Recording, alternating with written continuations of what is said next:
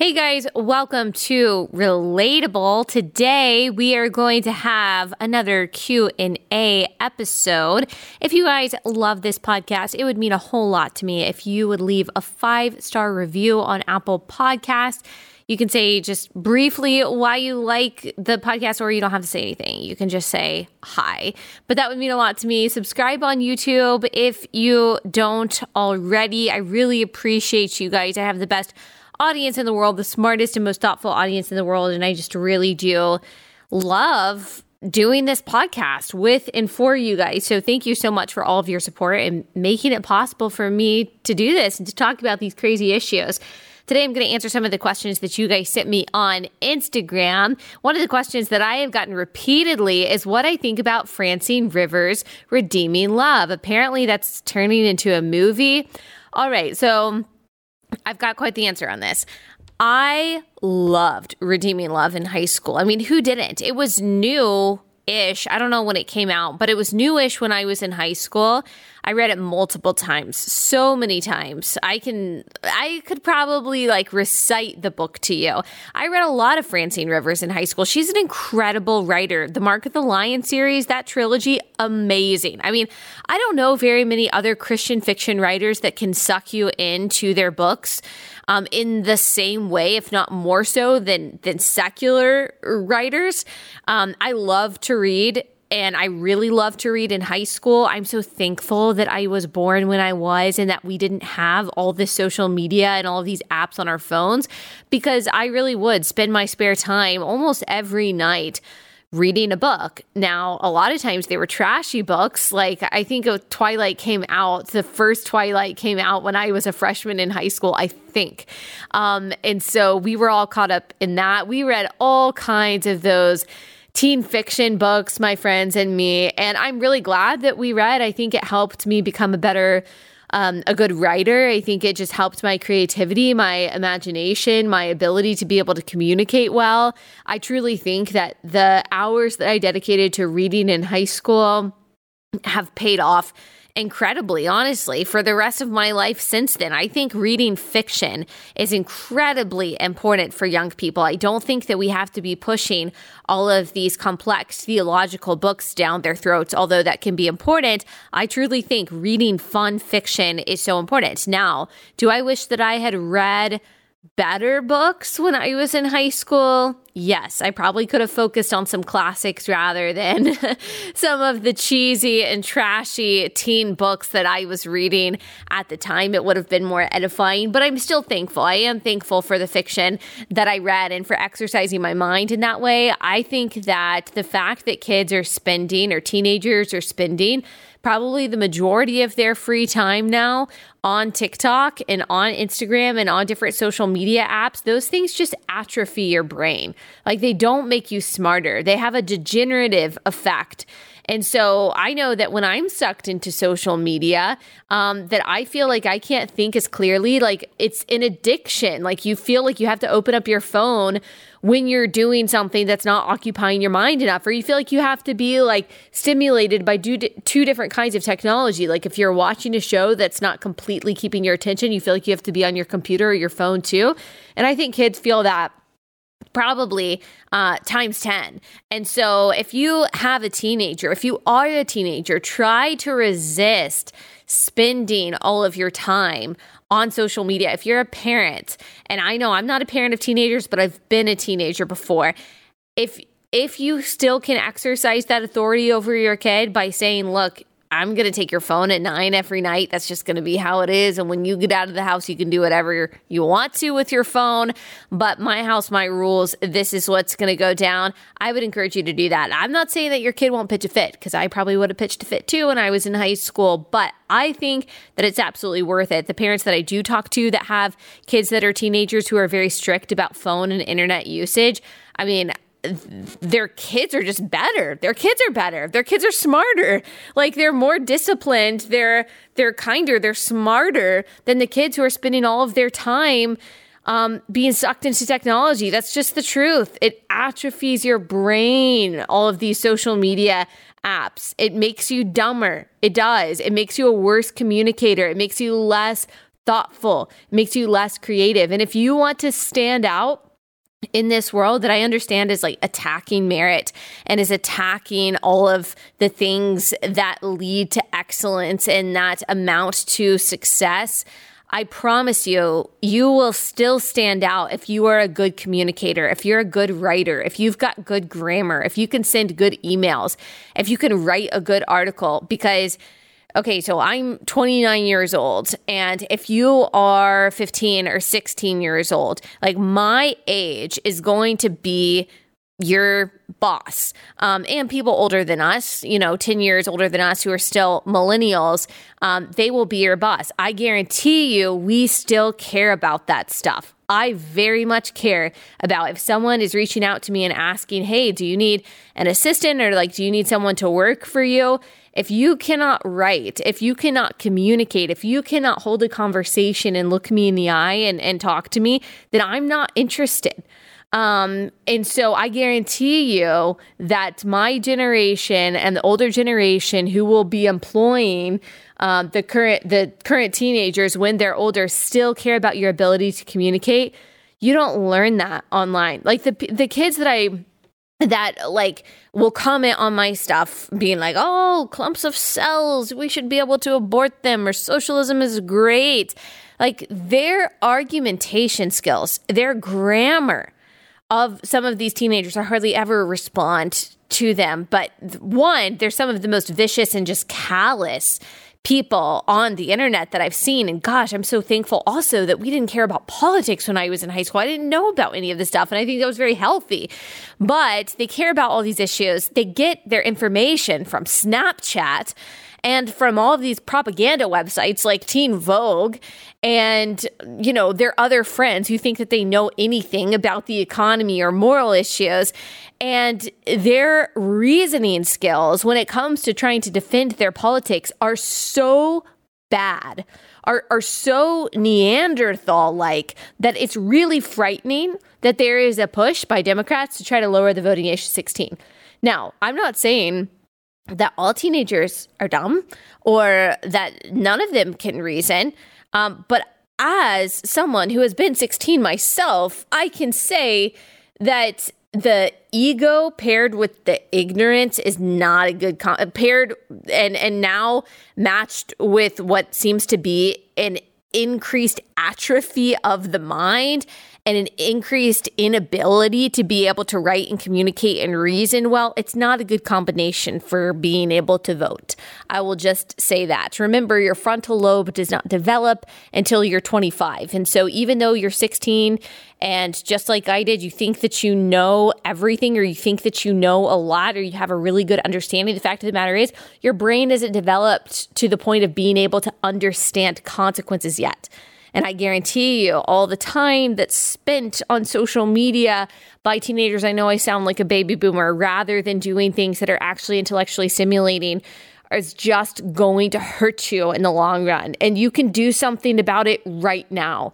You can put your phone down and you can start reading books and you can start listening to things that are edifying. And it'll be hard at first. Like, it'll be hard when you decide, okay, instead of scrolling through my phone for two hours before I go to sleep every night, I'm going to read. That's going to be difficult. It's going to be like when you haven't worked out in a long time and you decide to exercise. It's really difficult. You don't want to do it. Like it'd be so much easier for you to just sit there and to do nothing um, because those muscles haven't been exercised. Your brain is a muscle. It's going to be very difficult for your mind to pay attention to stay focused, to remember what you've read. It's going to take a while for that muscle to be built, but it can be. Like, do not waste the mind that God gave you. And I'm saying that to myself as well because guess what? I get way too sucked into social media. Um, and I spend more time on scrolling on social media than I should. And I should um, be reading as well. So, what was even the question? The question was about redeeming love. okay, so I went off on a tangent. I'm going to talk about redeeming love. Um, so, redeeming love. While I think it is so important for you to read, and while I think that I'm very thankful for reading, um, what I did. And while I'm very thankful for Francine Rivers and her incredible ability to write, I also see now how books like Redeeming Love functioned as a form of soft pornography and like emotional pornography for teenage Christian girls because you get so wrapped up in it and you start to think, oh, I need my Michael Hosea. Like, I need my husband or my boyfriend to love me like this. And you certainly aren't getting that probably out of your high school relationships.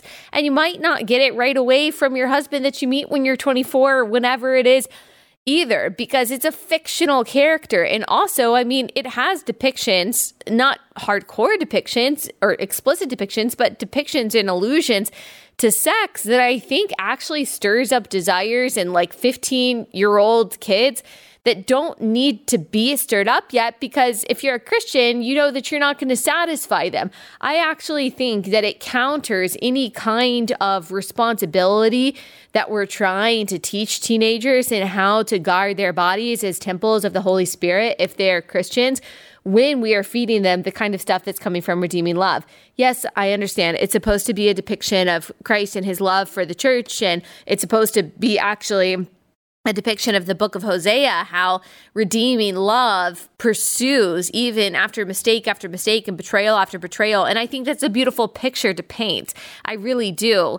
But the romantic the romanticizing and the sexualizing of relationships that doesn't actually meet reality, I'm not sure is very healthy. I do think that it can be very emotionally trying for people, especially for girls or for women who want to be in a relationship, but they're not, like this just creates a longing for something and this idea that they need something to be satisfied or need something to com- be complete that God might not have in store for them, or at least right then. Like, if you think about, okay, a 15 year old kid who wants to have sex because they're hormonal, who wants to get married, who wants to have a boyfriend, and you as a parent or you as a pastor are trying to teach them to live in a way that is glorifying to the Lord, to treat their bodies as the the temple that it is, and to make sure that they are investing their time and energy and the right people and the right things,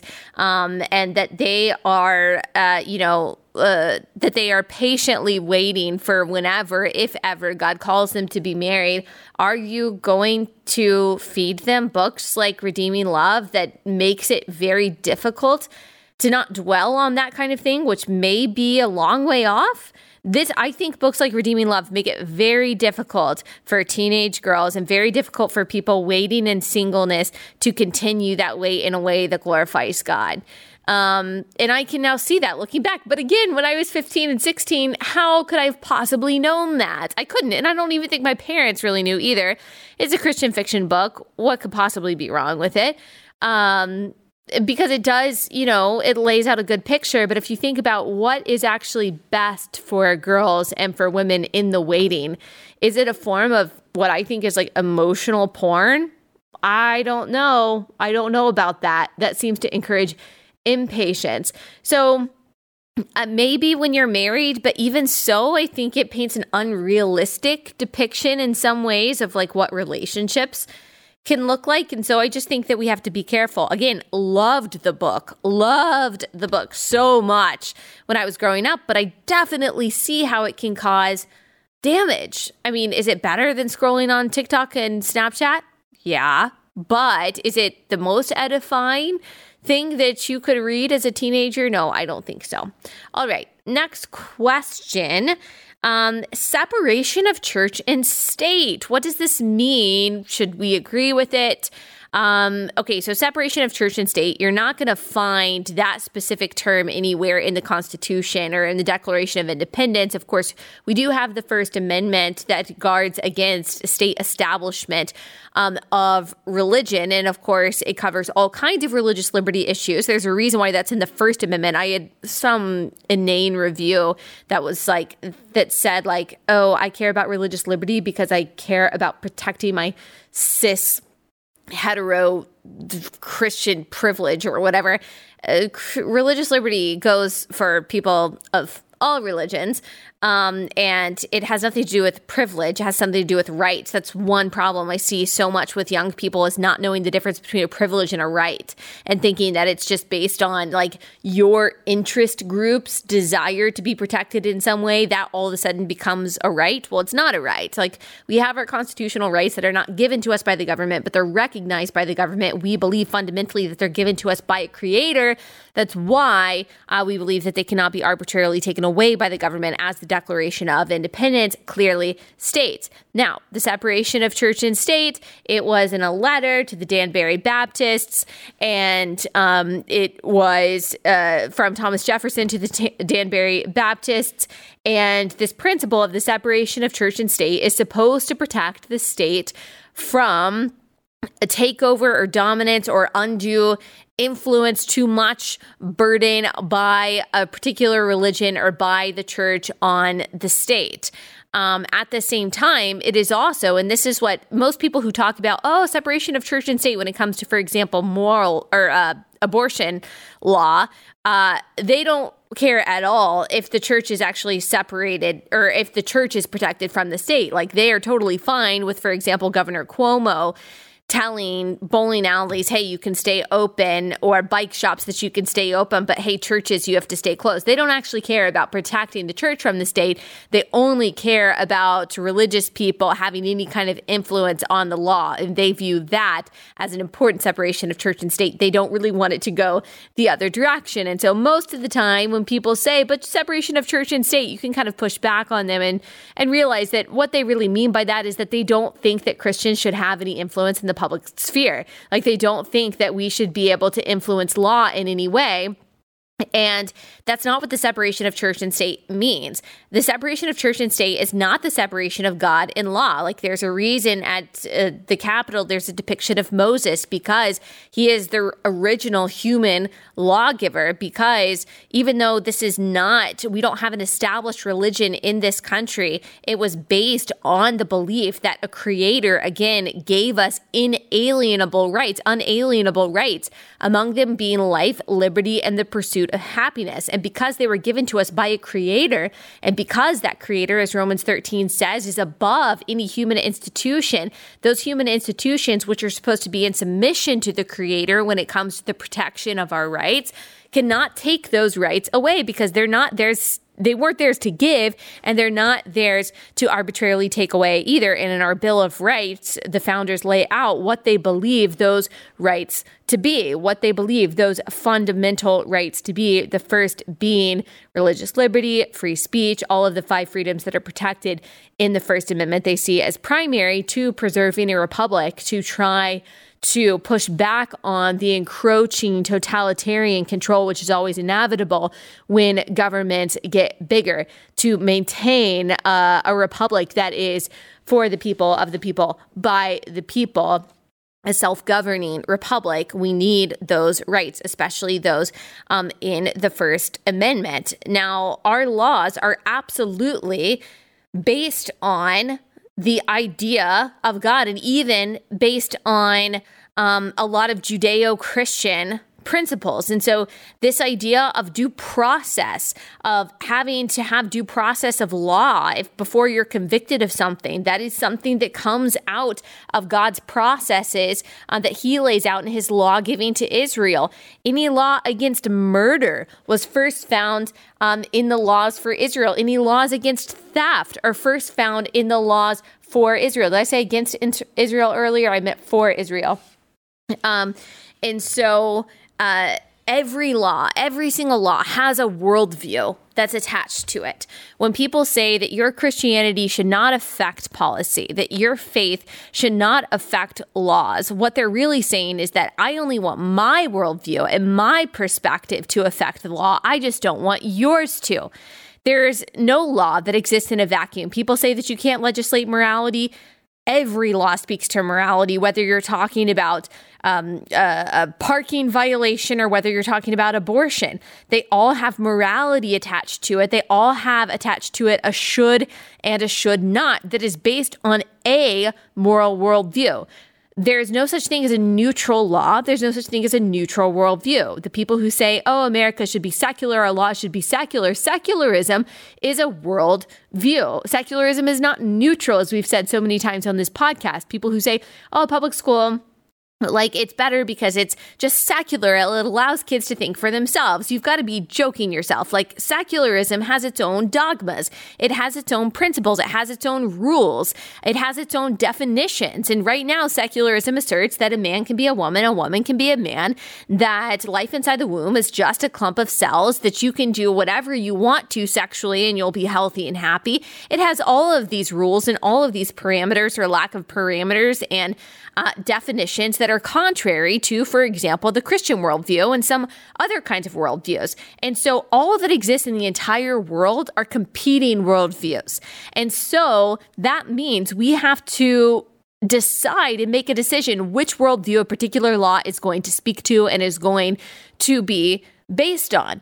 Um, is it going to be the Christian worldview or um, sometimes the Judeo Christian worldview? Is it going to be the secular worldview or another worldview?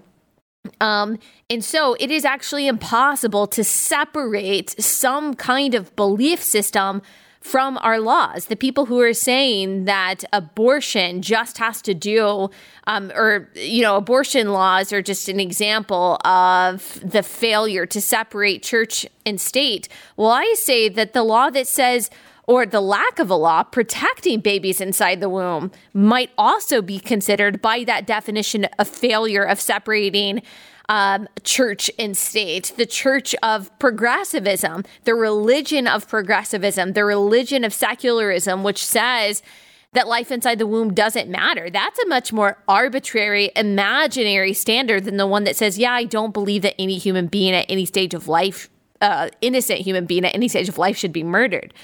Um, and so, again, nothing is neutral. Everything in the entire universe, as C.S. Lewis said, is claimed or counterclaimed uh, by Satan.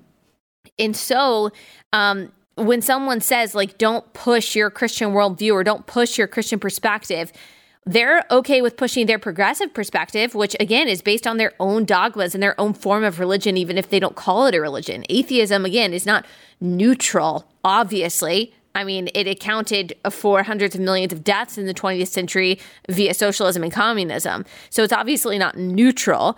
Um, if it were, it wouldn't have to be forced on the populace, it would just kind of be naturally accepted. Um, it has, you know, its its own rules. And so what they mean by when they try to use separation of church and state as an excuse to shut you up or as a way to say you can't care about that or you can't enact an abortion law, whatever it is, is they're just trying to say, look, I want my worldview and my belief system and my value system to dominate yours and yours shouldn't. Look, you should be trying to influence the spheres in which you occupy with your Christian worldview just as much as anyone who is a secular progressive is trying to influence the spheres they occupy with their worldview. And I think that we can take a look at the public education system, at some churches right now, at academia, at the mainstream media, uh, big tech, major corporations, and we can see just how serious secular progressives are about advancing their cause and advancing their belief system at the expense of all other belief systems and being as evangelistic and as domineering as possible about their belief systems. They don't believe in separating belief systems and um, their own moral values from the rest of their life. But Christians have somehow be, been convinced that you have to. No. Everyone has a competing worldview. Every institution, every law has a competing worldview. That's why free speech is so important because you have to go into the arena of ideas and you have to see which ideas are better, which ideas win out. Unfortunately, progressivism doesn't believe in doing that. It believes in domination. It doesn't believe in any kind of discussion or debate. It believes in shutting down the other side and trying to dominate so much that any dissent is either shamed into silence or destroyed. And that's why part of it's that's part of why it's so dangerous. I say that progressivism is a good complement to conservatism in any society, but it doesn't do a good job of governing. It doesn't do a good job of leading. When it dominates, it destroys. Progressivism can push the status quo in a way that's healthy, but if you let it take over, all it knows how to do is push. All it knows how to do is question. All it knows how to do is take down um, what already exists. It doesn't know how to build. That's just not in its nature. It doesn't know how to replace. It doesn't know how to actually give solutions. It only points out problems, which is why I say it can be useful. It can be good as a complement to conservatism, but it um when it's alone, when it acts alone, and again, when it dominates society, all it does is deteriorate. And I think we've seen that plenty over the past 100 years. Um, okay, my next question that I am going to answer um, is how to raise Jesus loving kids. Um, now, I am a mother of small children. And so there are people who know a lot more about this subject than I do. So I can only tell you what I know from my vantage point in my life stage. Um, and certainly not as someone who is uh, pretending to be like perfect or to know everything. That is just not what I'm trying to do. But I do think I have the perspective of someone who not only has little kids, and so I'm thinking about the future and I'm thinking about how to best and uh, most kindly and uh, most courageously raise them.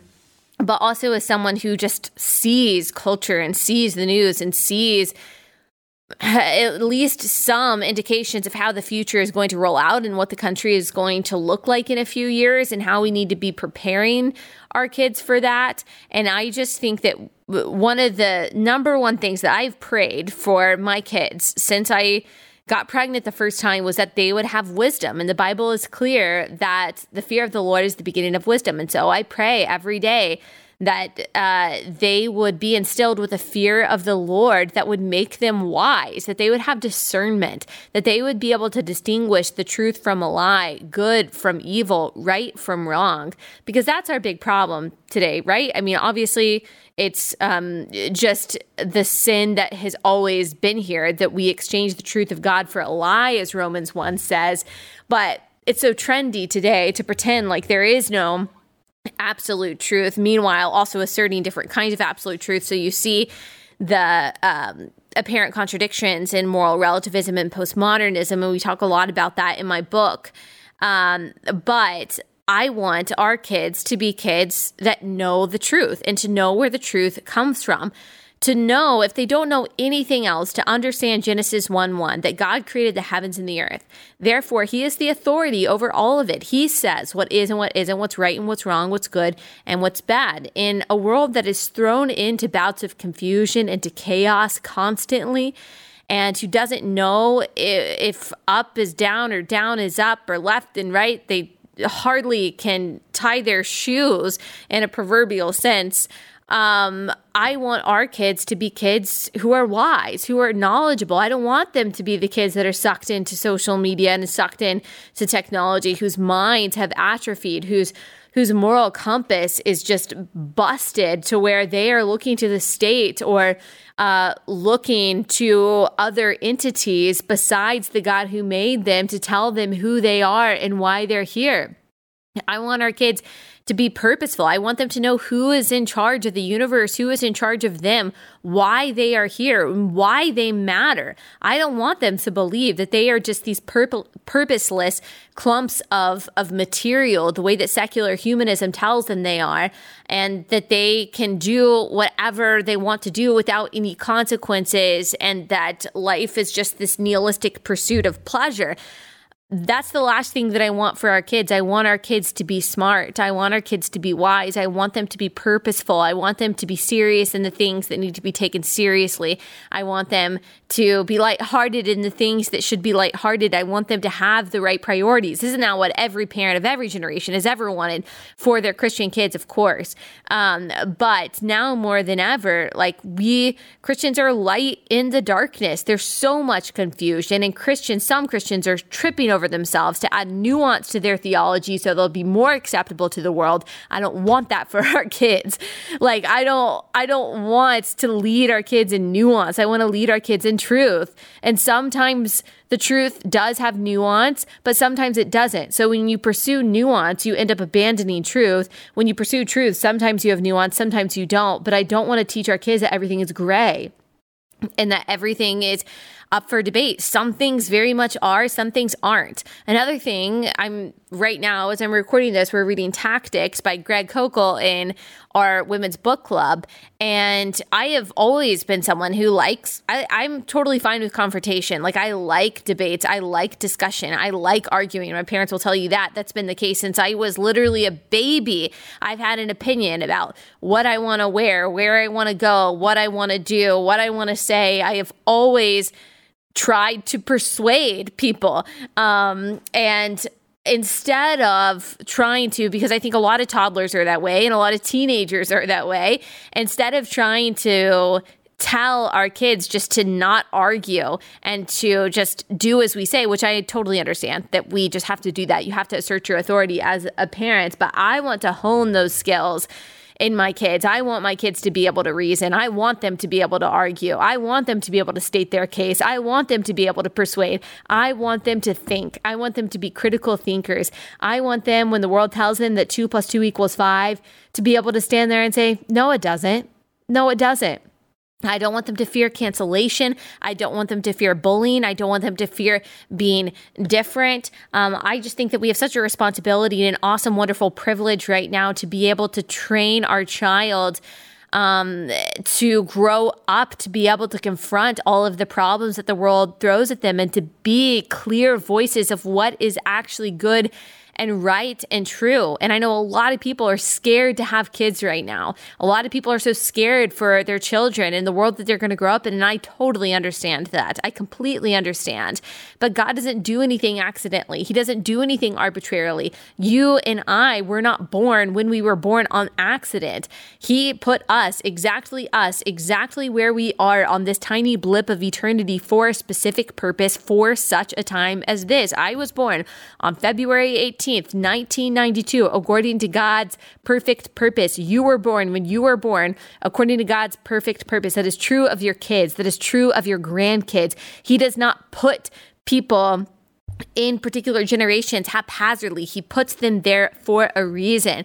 And so our responsibility as parents is to be so thankful to God for his sovereignty, for his specificity in all of his planning, for giving us the privilege and the opportunity to be able to shepherd this generation by teaching them who made the world, who made them, what their purpose is, why they matter, and what truth is, and to go forth in joy and confidence in all of that. And even if you're not a parent, if you're a Sunday school teacher, if you are a, a teacher, if you're a mentor, if you're a counselor, like you also have this responsibility and privilege to shepherd the next generation in those things. And we should be so grateful. We should be so grateful for that privilege. And we have every reason to be joyful in that too, because again, God doesn't do anything accidentally or arbitrarily. He does everything with purpose and with specificity and according to his perfect purposes, that all things may work together for the good of those who love him, as Romans 8 28 says, and uh, for his glory. And so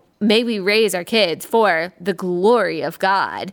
Um, and He has given us everything that we need, the Bible says, for life and godliness. So we have everything that we need in Him to be able to raise our kids in the way they should go. It's not a promise. Like God ultimately is in charge of their souls, in charge of their hearts. Only God can soften a hard heart. Only God can do the saving. We just have to be in obedience to God the the best parents, the most godly parents that we can be, um, and know that He ultimately is the captain of their fate, and entrust them to the God who loves them more than we do. All right, that's all I've got for today. I'll see you guys back here soon.